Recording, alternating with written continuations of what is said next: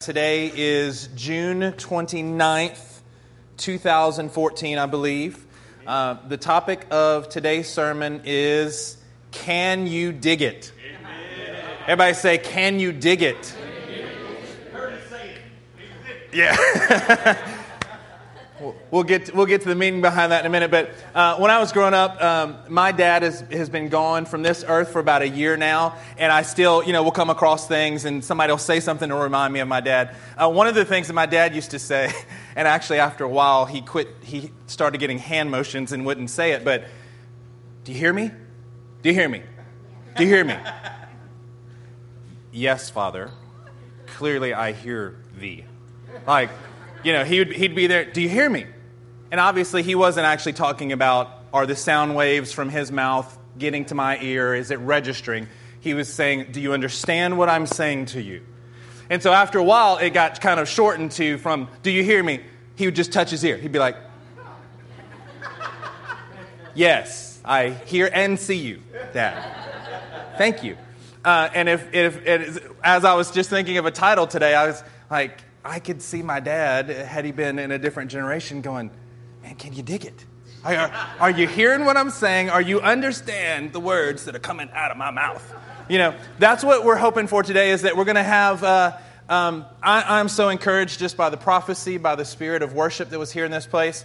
Uh, the truth is, is we will now do a teaching about what you've already heard. Amen. Is basically the way that this is going to kind of work out. Which is the way that it should work out in the house of God. Um, if you will turn to 2 Kings chapter 3. 2 Kings chapter 3. We're going to hang out in 2 Kings a lot. We might branch out, but we're going to come back to 2 Kings chapter 3.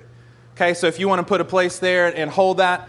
Um, lately, I have been reading through 1st and 2nd Kings, and I just, I'm stuck in 1st and 2nd Kings right now. Um, it's amazing when you're, um, I, I, had a, I had the privilege of helping my brother move from Baton Rouge, Louisiana to Ann Arbor, Michigan just a couple of days ago.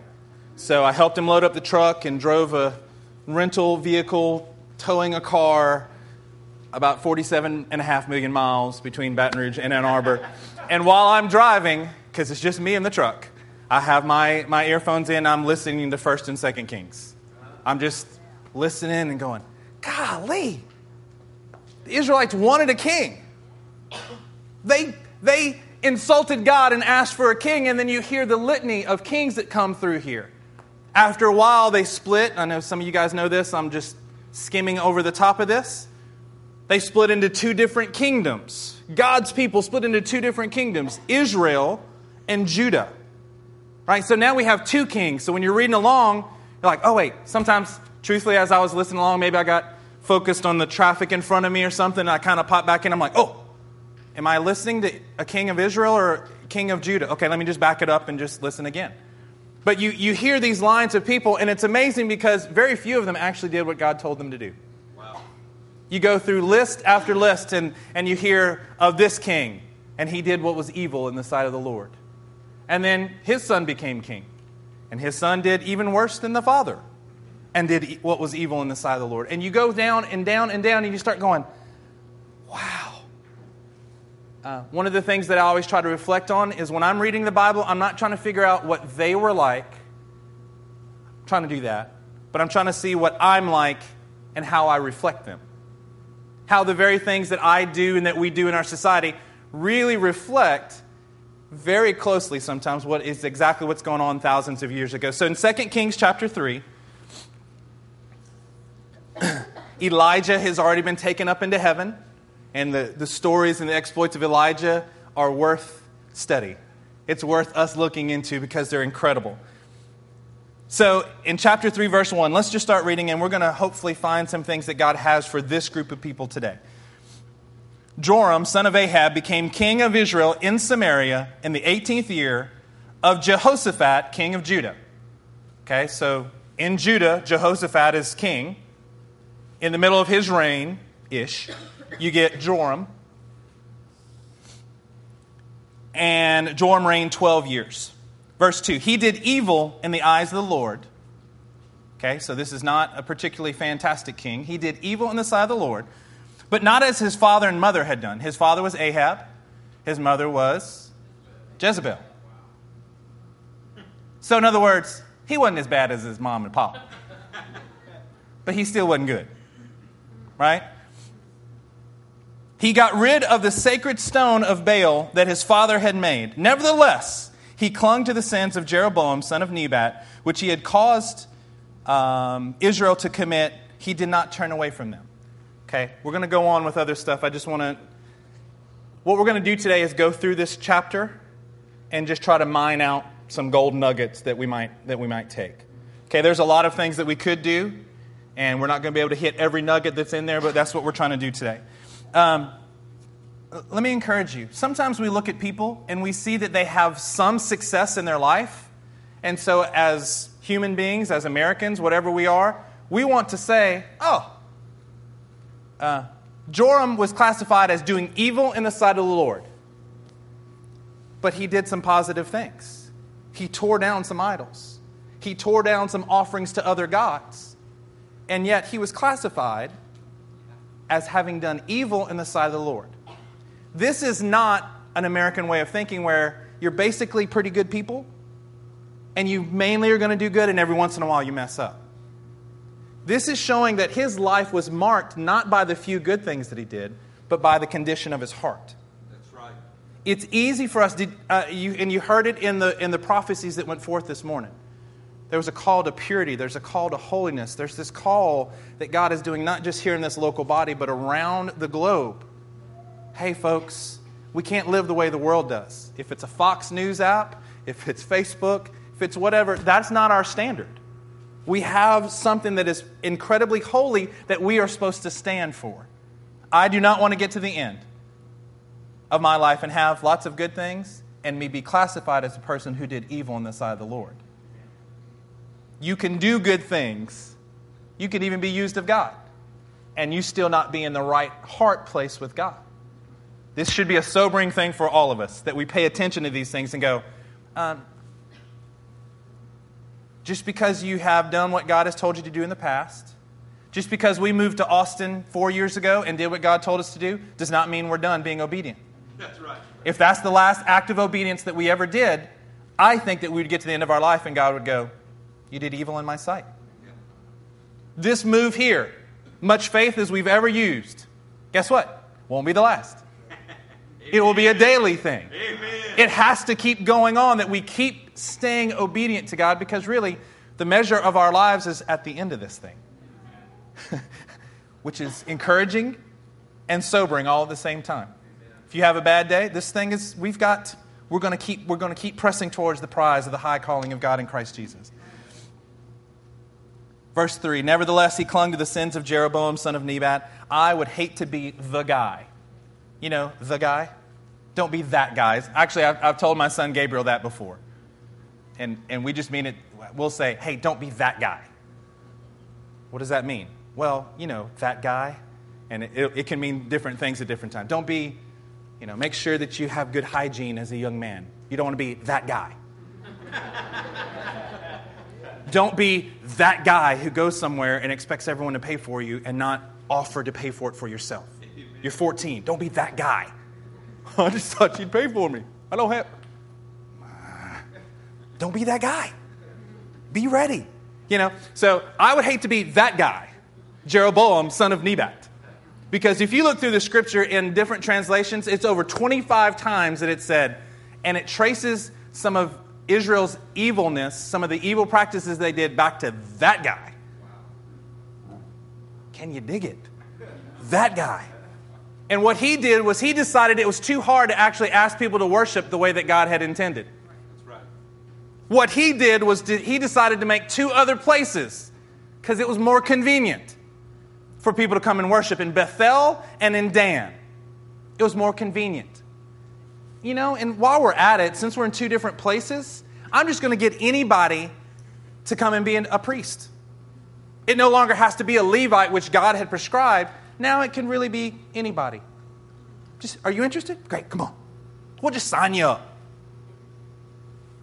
Folks, these are the beginnings of absolute evil, and it was built around convenience. Nobody starts off a marriage and, like, hey, we're hoping we're going to fall apart in three years. Yay. But how many people fall apart? Nobody starts in church world and is like, hey, I hope I get hurt and harmed and mangled and chewed up and spit out. Yay! But there's a process that gets us where we, where we walk out of the center of God's will. One degree off may not sound like a lot, but if you're on a, a thousand mile journey, one degree off will put you in the wrong state. It'll put you on the wrong continent if, if, you're, if you're going far enough we are not allowed to kind of eh, be close. We're not supposed to kind of spitball this, right? We've got to be in God's will. Je- uh, Jeroboam, so he's, he's made two other places, Bethel and Dan. He's gotten all kind of random priests to come in, whether they're qualified or not. He's made golden images. And he encouraged God's people basically in complete idolatry, but he wrapped it in convenience. Sounds like today, doesn't it? I, I mean, seriously, don't we live in a world where God, God help you if you're not out of here in an hour and 15 minutes at a church service? I mean, because that's just inconvenient. I could tell Pastor Eric how to make the church grow. You know why? I could just tell him to be more convenient about things. Right? For more convenient, more people will come. But I don't want to be that guy. I don't want to be that guy. I don't want to be the guy who causes people, out of a sake of convenience, to start doing things that are just enough off that God then classifies it as evil instead of righteousness. Wow. Okay, so let's keep going. Don't be that guy. Verse 4 Now Misha, king of Moab, raised sheep. Okay, good to know. And he had to supply the king of Israel with a 100,000 lambs and with wool of a 100,000 rams. But after Ahab died, the king of Moab rebelled against the king of Israel. So at that time, King Joram set out from Samaria and mobilized all Israel. Okay, um, sometimes we miss new seasons in our lives. They had an agreement between Ahab and Mesha. Right? Did I say the name right? Misha, king of Moab. They had an agreement 100,000 lambs, 100, the wool from 100,000 rams. Something changed. Ahab died. The guy, I guess, that Misha was afraid of is gone on. Ladies and gentlemen, sometimes we miss some pretty obvious signs in our life, and God is putting us in a new season, and we're trying to cling to the old. We're trying to put things on autopilot. Can I encourage you? You can't do autopilot and do Christianity? But we all want to do that. I, I want to do that. Let me, not, let me not throw you under the bus. I'll just tell you honestly. I like it when things get, you like in a rhythm? I like, I like things normal. We just, you know, we're in the process of unpacking our house, and my wife has done an amazing job, and we're pretty much unpacked. But hey, where is this? We had a place for it before, and now I don't know where the place is. I have to get off of autopilot and do something different. The people of Israel here had to do something different. There was a new season that came, so Joram kind of mustered the troops. He went through Israel, collected them all. Verse 7. He also sent this message to Jehoshaphat, king of Judah. King of Israel is jo- Joram, king of Judah is Jehoshaphat. The king of Moab has rebelled against me. Will you go with me to fight against Moab? Uh, let me encourage you. God hasn't made this where you can do this by yourself even a king who did what was evil in the sight of the Lord knew that he needed some help. Don't be by yourself. I didn't realize that Houston is a it's called the Bayou City. I'm from Louisiana. I know what bayous are. I didn't realize that I really did. I was like, Houston is the Bayou City? Is it? That's what they call it, right? Okay, they're all like, I was like, oh, I just said that wrong. Yeah, sorry. It's called the Bayou City. I'm like, oh my goodness. Well, just, just you know, the last bayou in reference here, just don't be by yourself. Amen. Okay. Amen. Just thought I'd try that. Jehoshaphat says, I will go with you. I am as you are, my people as your people, my horses as your horses. Verse 8, By what route shall we attack? He asked. Through the desert of Edom, he answered. Verse 9, So the king of Israel set out with the king of Judah and the king of Edom doesn't really talk too much about the king of Edom. He just kind of jumps on board. We're going through your, through your territory here. He jumps on board, and so now there's three kings. I almost called this sermon We Three Kings. but I decided I liked Can You Dig It a lot better, and you'll see why. Um, after a roundabout march, roundabout. After a roundabout march, exactly, of seven days. Now, let me just encourage you when you're reading the Bible, don't get too much in a hurry because you miss some fun things. After a roundabout march, we're just roundabout marching. We're just going around, relaxing. We're about to go fight, but we're just on a roundabout. I don't. I'm, I, that just that kind of just caught my attention. I was like, it's this leisure. It makes it sound like this is leisurely thing. The truth is, is they were going through difficult terrain because they didn't want to go through the north and enter to attack Moab because Moab was expecting that, so they were trying to get the drop on them. And they were going through some difficult paths that they couldn't just have a straight line. But what happens when you go on a roundabout march for seven days with an army? The army had no more water for themselves or for the animals with them. Bigger picture. Have you ever started doing something and just flat run out of resources? yes. I thought that I was going to go this way, and apparently I've roundabouted my way right out of resources. I no longer have the finances I thought I'd have, and it's only seven days. It's a week. They haven't even gotten to the fight yet. I've felt that way before in my life. I'm like, I am beating myself up, and I haven't even got to the hard part yet. Right? Verse 10 What? exclaimed the king of Israel. Very eloquent, right? what? Oh my gosh! Has the Lord called us three kings together only to hand us, hand us over to Moab? Um, do you, have, you guys have friends like this? Something happens, you know, you start coughing, they're like, oh, could be lung cancer. You're like, whoa, whoa, I got a headache. Might be a tumor. Would you stop? Thank you, oh brother, sister of encouragement. Stop that. That reminds me of the king of Israel right here. Has the Lord. Seven days now, folks. A week into this journey. Has the Lord called us three kings together only to hand us over? We're gonna die!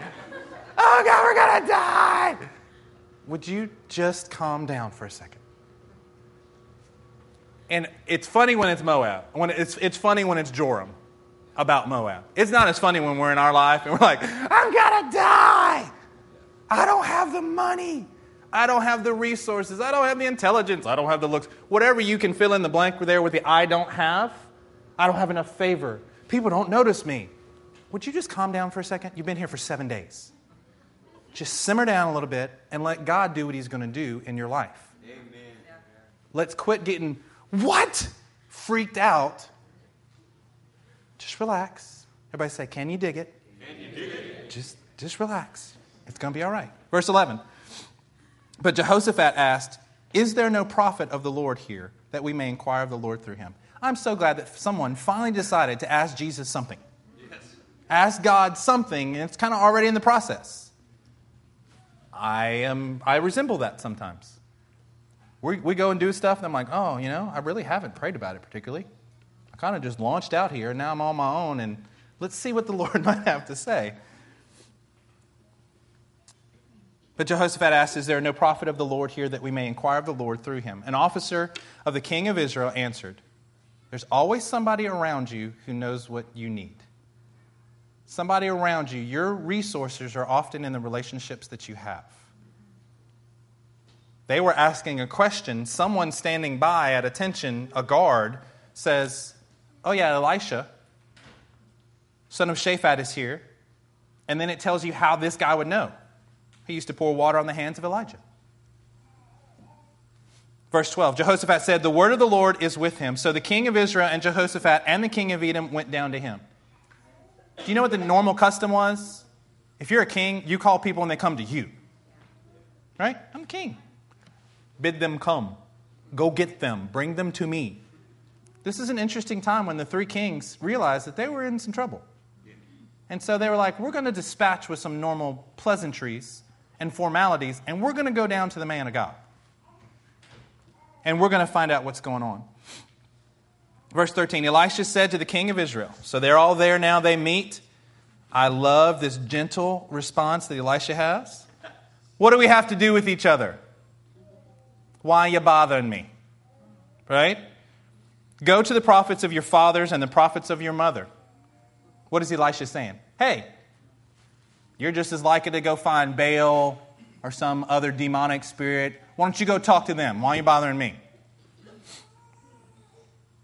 No, the king of Israel answered, because it was the Lord who called us, three kings, together to hand us over to Moab. Did, had God called them together to hand them over to Moab? No. Not at all. Not even the truth. But he's still in freak out mode. That's my translation. That's the Wade Sutherland translation, by the way.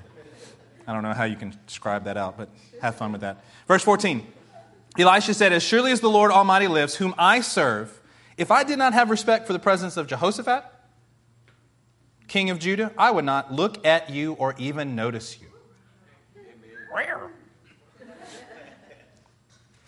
But now bring me a harpist. Let me turn on a CD. Let me turn on some worship. That'd be in modern times, that'd be a guitarist instead of the harpist, right? While the harpist was playing, the hand of the Lord came upon Elisha. Thank you, God, that when we cry out to him, his hand can come upon us. Amen.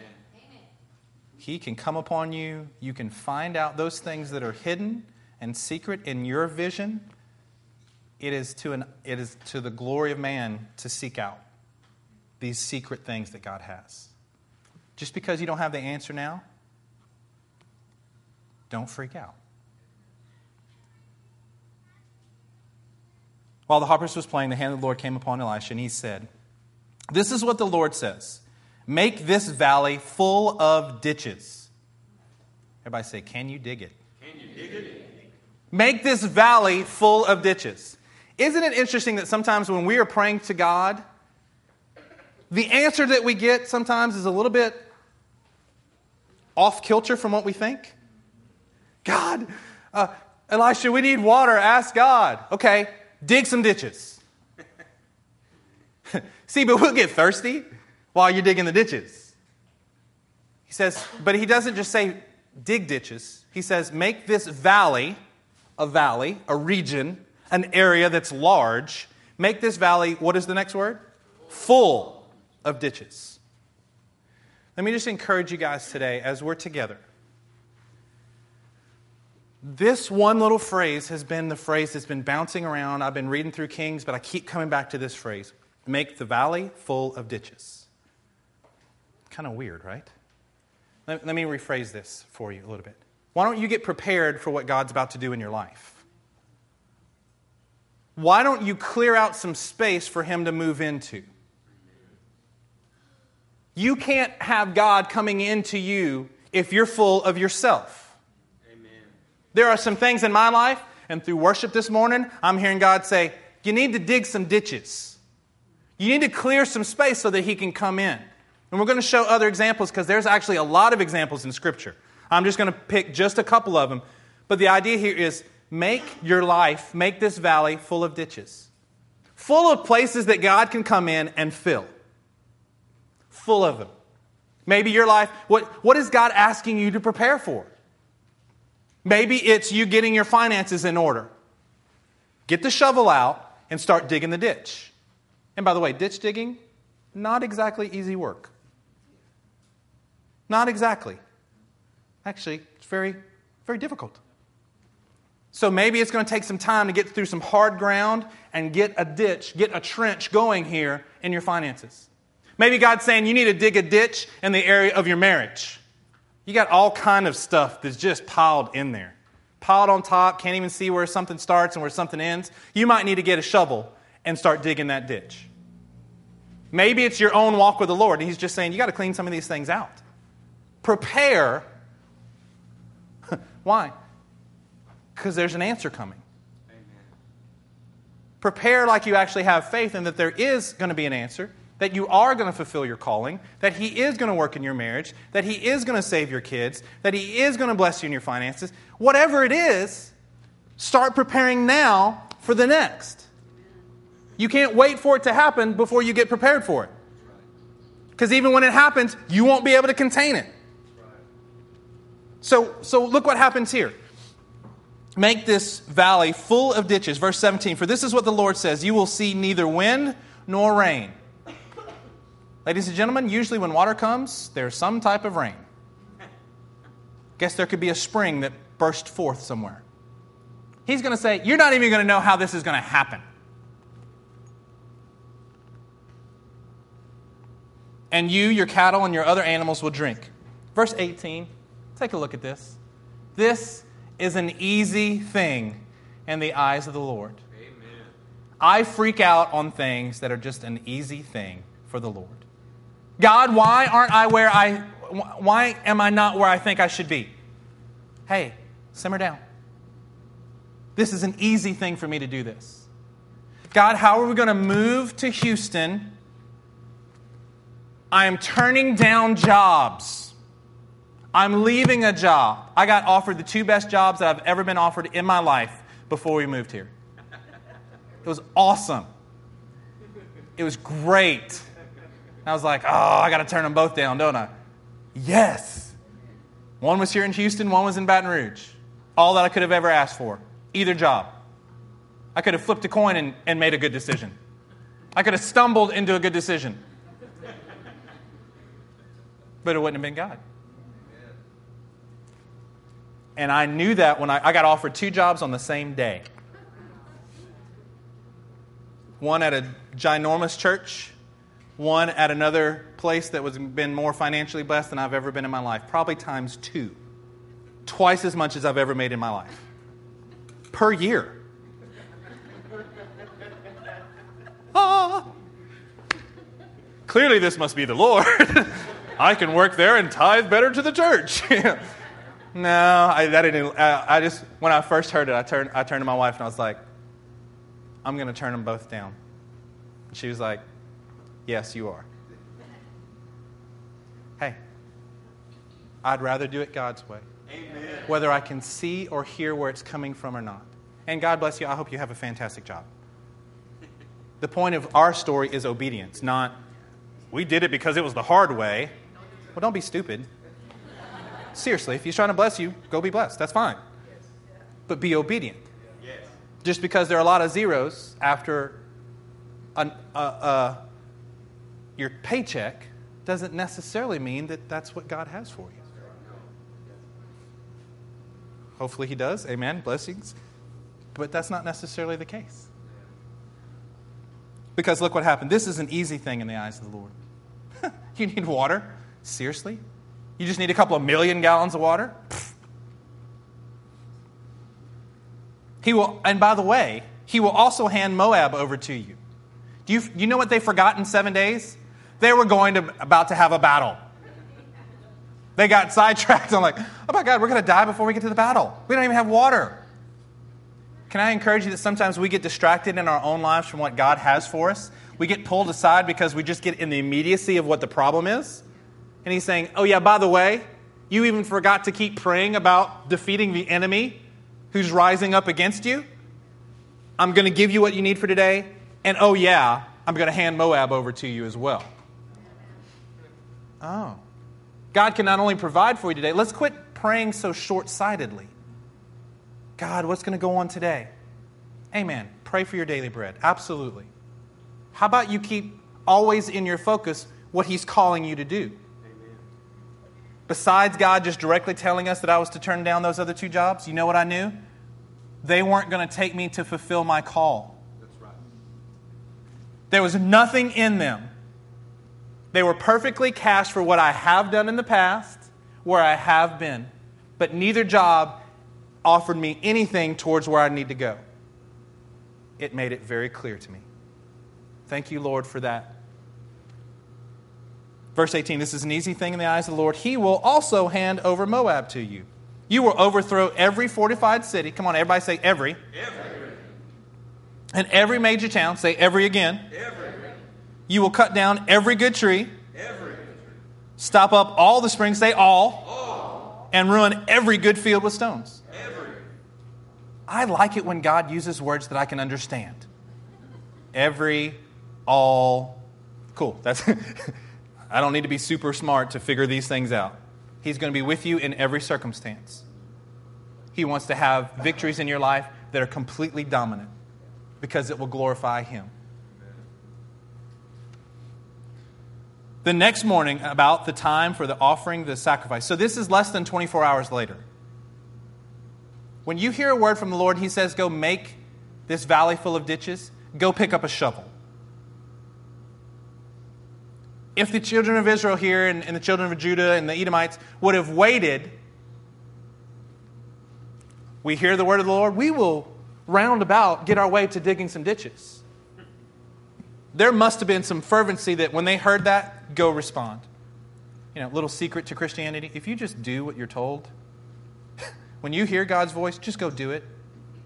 Like it really isn't brain surgery sometimes, guys. We just go do. We heard that we were supposed to move to Houston. And you guys, I mean, we're not, ours is fresh in my mind. I know that you guys have done the same thing. I know that we are actually fairly average for this kind of church. We'll give up a lot to come. That'd be great. We just fit right in, right? The next morning, about the time for offering the sacrifice, there it was. Everybody say, there it was. There it was. Water flowing from the direction of Edom. It doesn't say if there was a rainstorm during the night. Doesn't say if some spring bubbled up from the ground. Doesn't say if a they didn't have dams, but a dam broke somewhere and there's water flowing. It just says, there it was. I love it. The Bible doesn't even try to explain it. It's like, look, you're not going to see it or hear it anyway. There it was. I love those kind of things. and the land was filled with water. Now, all the Moabites had heard that the kings had come out to fight against them, so every man, young and old, who could bear arms was called up and stationed on the border. When they got up early in the morning, the sun was shining on the water. So God has provided them water so that they could all drink and their animals and they can get replenished. And in God's provision, what they saw was water. Okay? They saw water and they got what they needed. Here's what the enemies of God saw it's just water on the ground, filling ditches in a valley. Verse 22 When they got up early in the morning, the sun was shining on the water. Of course it was, because it was water, and the sun comes up. To the Moabites across the way, the water looked red like blood. Huh. Believers and non believers should look at things and see things differently. When we look at something, we should see provision. We should see God's hand in it. Someone else may see something entirely different. How could you turn down jobs? How could you walk away from a job? Looks like water to me. You're going to die. It looks like blood. Nope. I'm going to drink and be refreshed. Amen. Actually, I've just found an oasis. Amen. That which you think is killing me is actually blessing me to no end. Come on, that's a good word. It is causing the palm trees to flourish. Yes. It is causing to become, me to become more planted in the very house of the Lord. Uh, house of the Lord. I'm going to be a tree of righteousness planted here. The very thing that you think is going to wipe me out is literally what's giving me strength. Verse 23. That's blood, they said. Those kings must have fought and slaughtered each other. Now to the plunder. Those stupid Christians probably fought and killed each other. Because we know how they act, because we've been around. They could very well have just killed each other. Verse 24 But when the Moabites came to the camp of Israel, the Israelites rose up. Because why? Because they were just getting out of bed. they, were, they were having their morning cup of Java. Oh, hey, look, here they come. When the Moabites came to the camp of Israel, the Israelites rose up. Sometimes we have to rise up. You can't stay seated, you can't stay reclined, you can't stay comfortable and accomplish all that God has for you. Right. I'm sorry to tell you that. I wish we could kind of stay on the lazy boy and have a remote that just kind of pointed at something. We have to rise up. We can't be at the level of everyone else and conquer. We can't be less holy. We have to rise up in our holiness.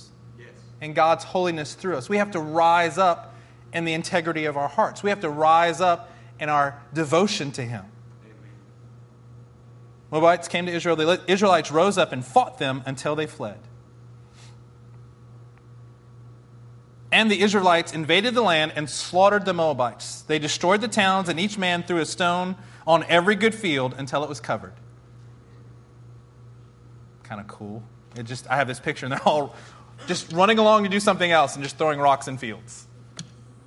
Why? To mess up every. I mean, they were, they were going to dominate these people. They destroyed the towns, and each man uh, threw a stone on every good field until it was covered. They stopped up all the springs and cut down every tree. Gives you a little aside here just for information. Only Kir Hareseth was left with its stone in place.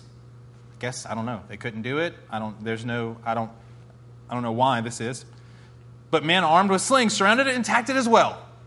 Even the stuff that they couldn't quite figure out how to do, we're just I'll throw rocks at that dude. I like it. When the king of Moab saw that the battle had gone against him, he took with him 700 swordsmen. So, what's happening? People have risen up, they've made the valley full of ditches, they've done what they're supposed to do, they're getting the upper hand, and what comes? A serious opposition force. 700 swordsmen come, and we're gonna, we're gonna, they're trying their last ditch effort to try to turn the tables here. They tried to come with 700 swordsmen to break through the, to the king of Edom, but they failed.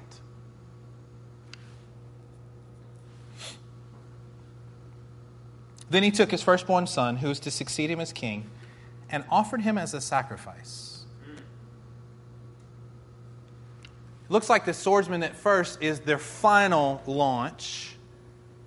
King of Moab is so demonically influenced, he's literally going to offer his son it's amazing how much the demonic forces want to counterfeit what God does, right? Yes.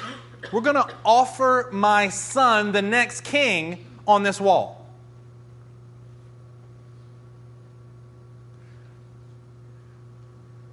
I may not be the smartest, best looking, whatever, but I surely don't want someone to outlove their God compared to me. I may not be able to be as eloquent as someone else. But I want to be faithful. And when I want to have such a seriousness that I would be willing to give my own life for my king. Amen. This demonic force, this demonic act, actually kind of stopped the people of God. What does it say? The fury against Israel was great. I don't know if you guys have ever been in a locker room or athletics or something, or usually seen them on TV and movies and they get there and they just start getting, you know, some coach gets all these men in a football game and gets them all fired up and they go out and rah and they take the field and it's it's a different thing. It's a different game. Offered the next king and the wrong people got excited and went out. The fury against Israel was great. They withdrew. They, the Israelites, withdrew and returned to their own land. Let me encourage you. This is a real story. I love this story because it's real life. There's despair, there's God coming through with miracles, there's victories, and then this is how it ends. It goes on to the widow with her oil. We're going to talk about that in just a second. That's the end of the story. And it all wrapped up, and the guy killed his son, and so they went home. Whoa. Whoa. Did God's word change? No. Had anything changed about what God had provided, what He had done, the victories that they had won? But then at some point, they just went, that's just too much. Don't ever get to the point in your life where serving God, you just go, look, that's just too much. I know I've, we've done a lot of good things. Boy, it's been great. We've gone on mission trips. We've seen people saved and filled with the Spirit. It's been fantastic. That's just too much. I can't handle that. It happens all the time, all over the world. May we be a people who aren't, who don't come to that. What I would have loved has been that the children of Israel rose up and all the more completed their task. I wish that was the verse next. It's not. don't get in this thing, and because we're so accustomed to comfort, that we don't finish what God has called us to do. We've got to finish. Broken, wounded, limping along. You know, I, I, we used to say a long time ago if, I, if, I were, if we compare our, our Christian walk with a car, I don't want to pull in to the end of, my, to the end of this Christian walk and have this nice, pristine, full tank kind of car. I want to come in with a busted up vehicle, two wheels, flipping over. Poof. Ah! That's all that it had. That was it. There wasn't an ounce of anything left that I could have given to you, Lord. That was it. Amen. That's the way that we should be running this race. With a reckless abandon in our hearts, with wisdom and skill in our hands. I'm not saying we don't think, I'm not saying that we don't learn and we work on our skill, but it, we, we go with reckless abandon. Though it costs me everything. Amen. If I'm wrong, I'll die. Amen. The end. I'm not going to let some ungodly person who's willing to do all kind of demonic things offset me. Yes. I am a literal child of the king of the universe. I am not what you see. I'm much more than that. You are much more than that. You are called, you are anointed, there's a purpose on your life, but people walk away from it all the time. That's right. It's just too hard. It's just too uncomfortable. It's just too much. Don't let that be your final verse. And as we wrap it up, here's a few things. I hope this is making sense. Faith is always about digging before the water comes. Amen. Your Christian journey is going to be a lot of times where you have to dig and dig and dig and dig and then dig some more. Because you're like, okay, God, I'm doing this because you told me, and because at this point, that's all I got to do. I don't know what else to do. Can you imagine being Noah, somewhere around 120 years building an ark, and no rain? We get seven days in and we're like, whoa, 120 years doing the same thing, apparently failing every single day. Bruh, you got a big old tree house in the back of your yard. It's a boat, it's a tree house. You ain't got no animals in there. It's a boat, it's an ark. 120 years. But when God moves, but when God moves. Amen. Do not lose heart. Do not become weary in well doing, for in due season you will reap what? If you faint not. When I'm saying digging ditches, I'm saying it's with your eyes on the prize. It's can you dig it? Can you get into this thing and stay firm, not of your own strength, but staying connected to the one? I love the emphasis that we have on this church on every one of us understanding that it's so important for us to be spirit filled, spirit empowered to do this thing. Amen. I'm not asking you to will yourself to do anything. Maybe your will is better than mine. Maybe you can go further than I can. You still can't get all the way to this. You can't. You just, you just won't make it. Here's a few things that will help to keep you digging properly. Just a few things, and then we'll wrap up. 2 Kings chapter 4. How to, how to keep digging properly. Let's just put it this way don't minimize what God has given you. I heard Jen prophesy that this morning. Don't minimize what God has given you. Let's take a look, just a few scriptures here. 2 Kings chapter 4, uh, we'll start in verse 1. The wife of a man from the company of the prophets. So we just ended, we just ended that other verse. This, this is the next verse. The wife of a man from the company of the prophets cried out to Elisha, Your servant, my husband, is dead, and you know that he revered the Lord, but now his creditor is coming to take my two boys as his slaves. Verse 2 Elisha said to her, How can I help you? Tell me what you have in your house. I love this answer.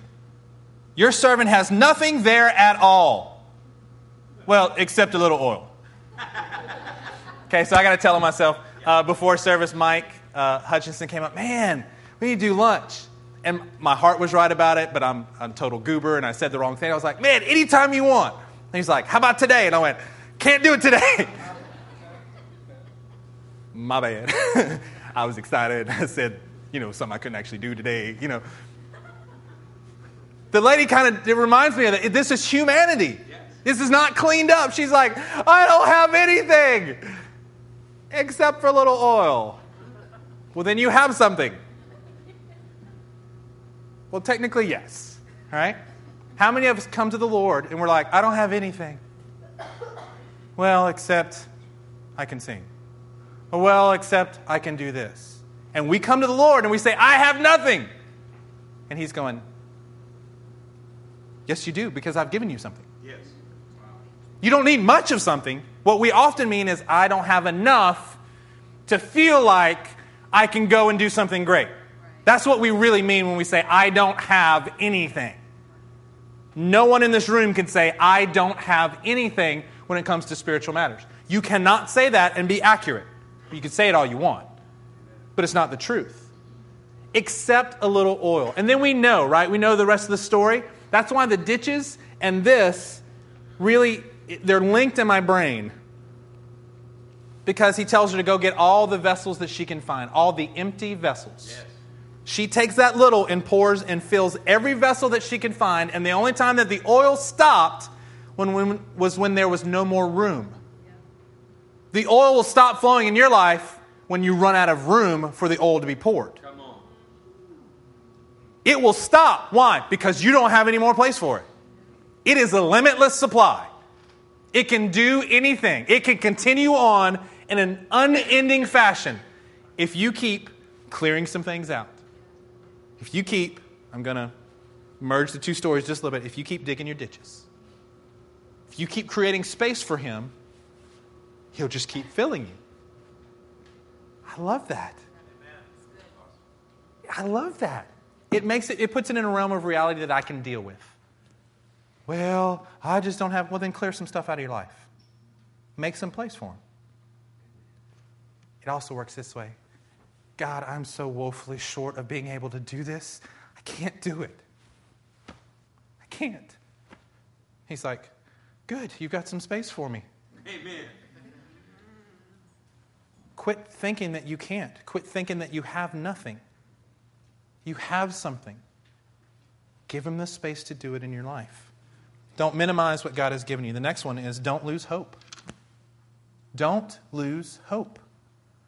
I'm not usually one that kind of goes this route. I just wanted to encourage you guys today. Don't lose hope. What is it that God has promised you? I don't know. Are you in the middle of a waiting process? There's seed time and harvest? Are you having to just wait for the things to grow and it's just killing you? Don't lose hope. but, Pastor Wade, I've been waiting for a long time. It's been like a whole seven and a half days now. Maybe you've been waiting 70 years. Maybe on the human scale, you have been waiting a long time. Don't lose hope. Don't get distracted from the call. Use that emptiness that you're feeling and allow Him to fill it. The, the, in that same chap, chapter, 2 Kings chapter 4, verse 16. So the Shunammite woman is there. Elisha comes and says, By this time next year, you're going to have a child. She, she, hadn't, she didn't have a child at that point. Um, what did I say, verse 16? Yeah. About this time next year, Elisha said, You will hold a son in your arms. She said, No, my Lord. She objected. Don't mislead your servant. In other words, look, I don't have it in me for you to be playing with me. Don't play with my hope here. If this isn't really going to happen, just tell me now. Don't tell me that God is going to do something great in my life, and then the fear of it not happening is going to be too much for me, and I'm going to get overwhelmed. How many people don't do what God has called them to do because they're afraid? Not that He, they're afraid to step out because God has called them to something really very special. But it's too scary. Like, if this doesn't happen, I, I wish I could explain what I'm thinking in my head right now. If this doesn't happen, it's worse than me not trying. I'd rather not try and never do it than to try to do something really fantastic for God and it fail.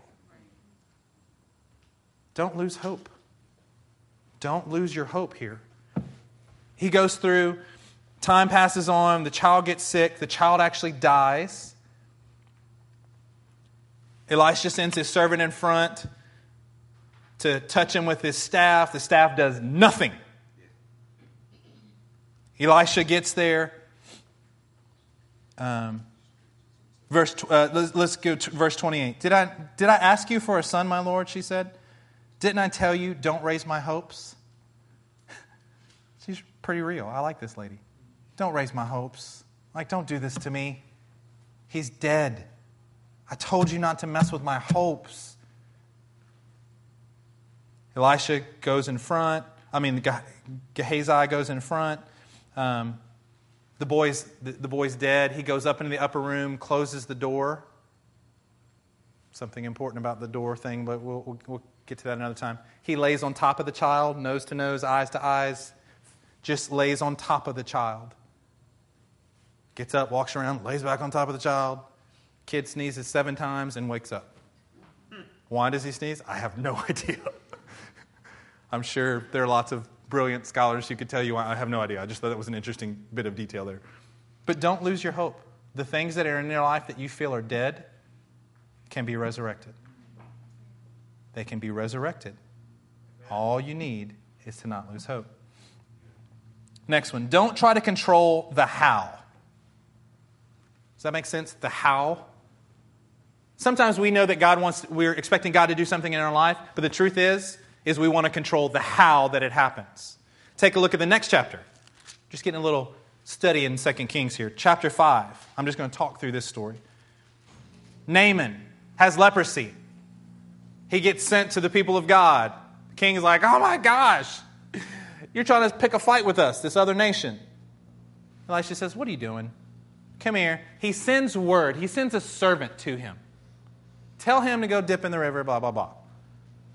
Naaman gets mad. Verse 11. Go wash seven times in the Jordan is what he was told to do. Verse 11. But Naaman went away angry and said, I thought that he would surely come out to me and stand and call upon the name of the Lord, wave his hand over the spot, and cure me of my leprosy. Not like he had thought this out or anything. I do this. I thought that God would do it this way. I envisioned me getting into ministry would look this way. I envisioned my family getting restored would look that way. I thought the man of God would come out and wave his hand and do this and, like, you know, high five me, and then I'd get healed. And he got mad. He got mad. He's about to get healed. He had to have somebody speak some sense into his life that said, You would have done something a lot harder than that. If I'd have told you to go on a year long journey with nothing but your backpack, you probably would have done it. He just went and asked you to go dip in the river. Don't let your version of the how derail you from what God has in your life. Amen. The timing of it, the way that it happens, the resources, the people that are attached to it, God will work all that out. And if He does it away, so many people miss the blessing of God because they're just focused on the how. They forget about the what, and they're like, I thought it would happen this way. No, I know you were looking for a king, but he came in a manger. Like, I get it. But you got to be flexible on the how. Don't expect it to be easy. Don't expect this journey to be easy. Crossing of the Jordan River with Joshua. You guys know the story. Won't even turn there. River is at flood stages. God did not dry up the river and make it dry before they got there. He made them show up at flood stage. And what did the word tell them? Uh, as soon as the priests go stand in the water, this isn't going to be easy, folks. Sometimes you got to go stand in the water going, hey, but it's at flood. It's at the worst possible moment for me to do this. Ah! Go stand in the water, and then it'll dry up. We get that backwards as, as people sometimes. We want the water to be all dried up before we know. That's how we know it's God. If you wait for 100%, it's not faith. If you wait to be 100% certain of something, you just bypass faith and then you can't please God. That's right. So just step out and do it. What He's telling you to do. Last one don't expect to give less than your all. That's what I heard in the uh, prophecies this morning, too. Don't expect to give less than your all. That little boy on the day when Jesus was teaching and he fed the 5,000 kind of goes back to the widow, right? He didn't have much. We don't have to have much, but God always seems to require our all. All of our heart, all of our resources, all of our time, all of our effort. We have to let all of our dreams die and see what God does in those instances. I just want to encourage you guys today to dig some ditches. I know it's a, it's a simple phrase, and I don't have the capacity to fill in what you need to be digging. I just know that your valley in your life needs to be full of ditches. You need to be full of places where God can come in and speak and fill and use you because you don't want to do this on your own. Let me have everybody stand with us right now.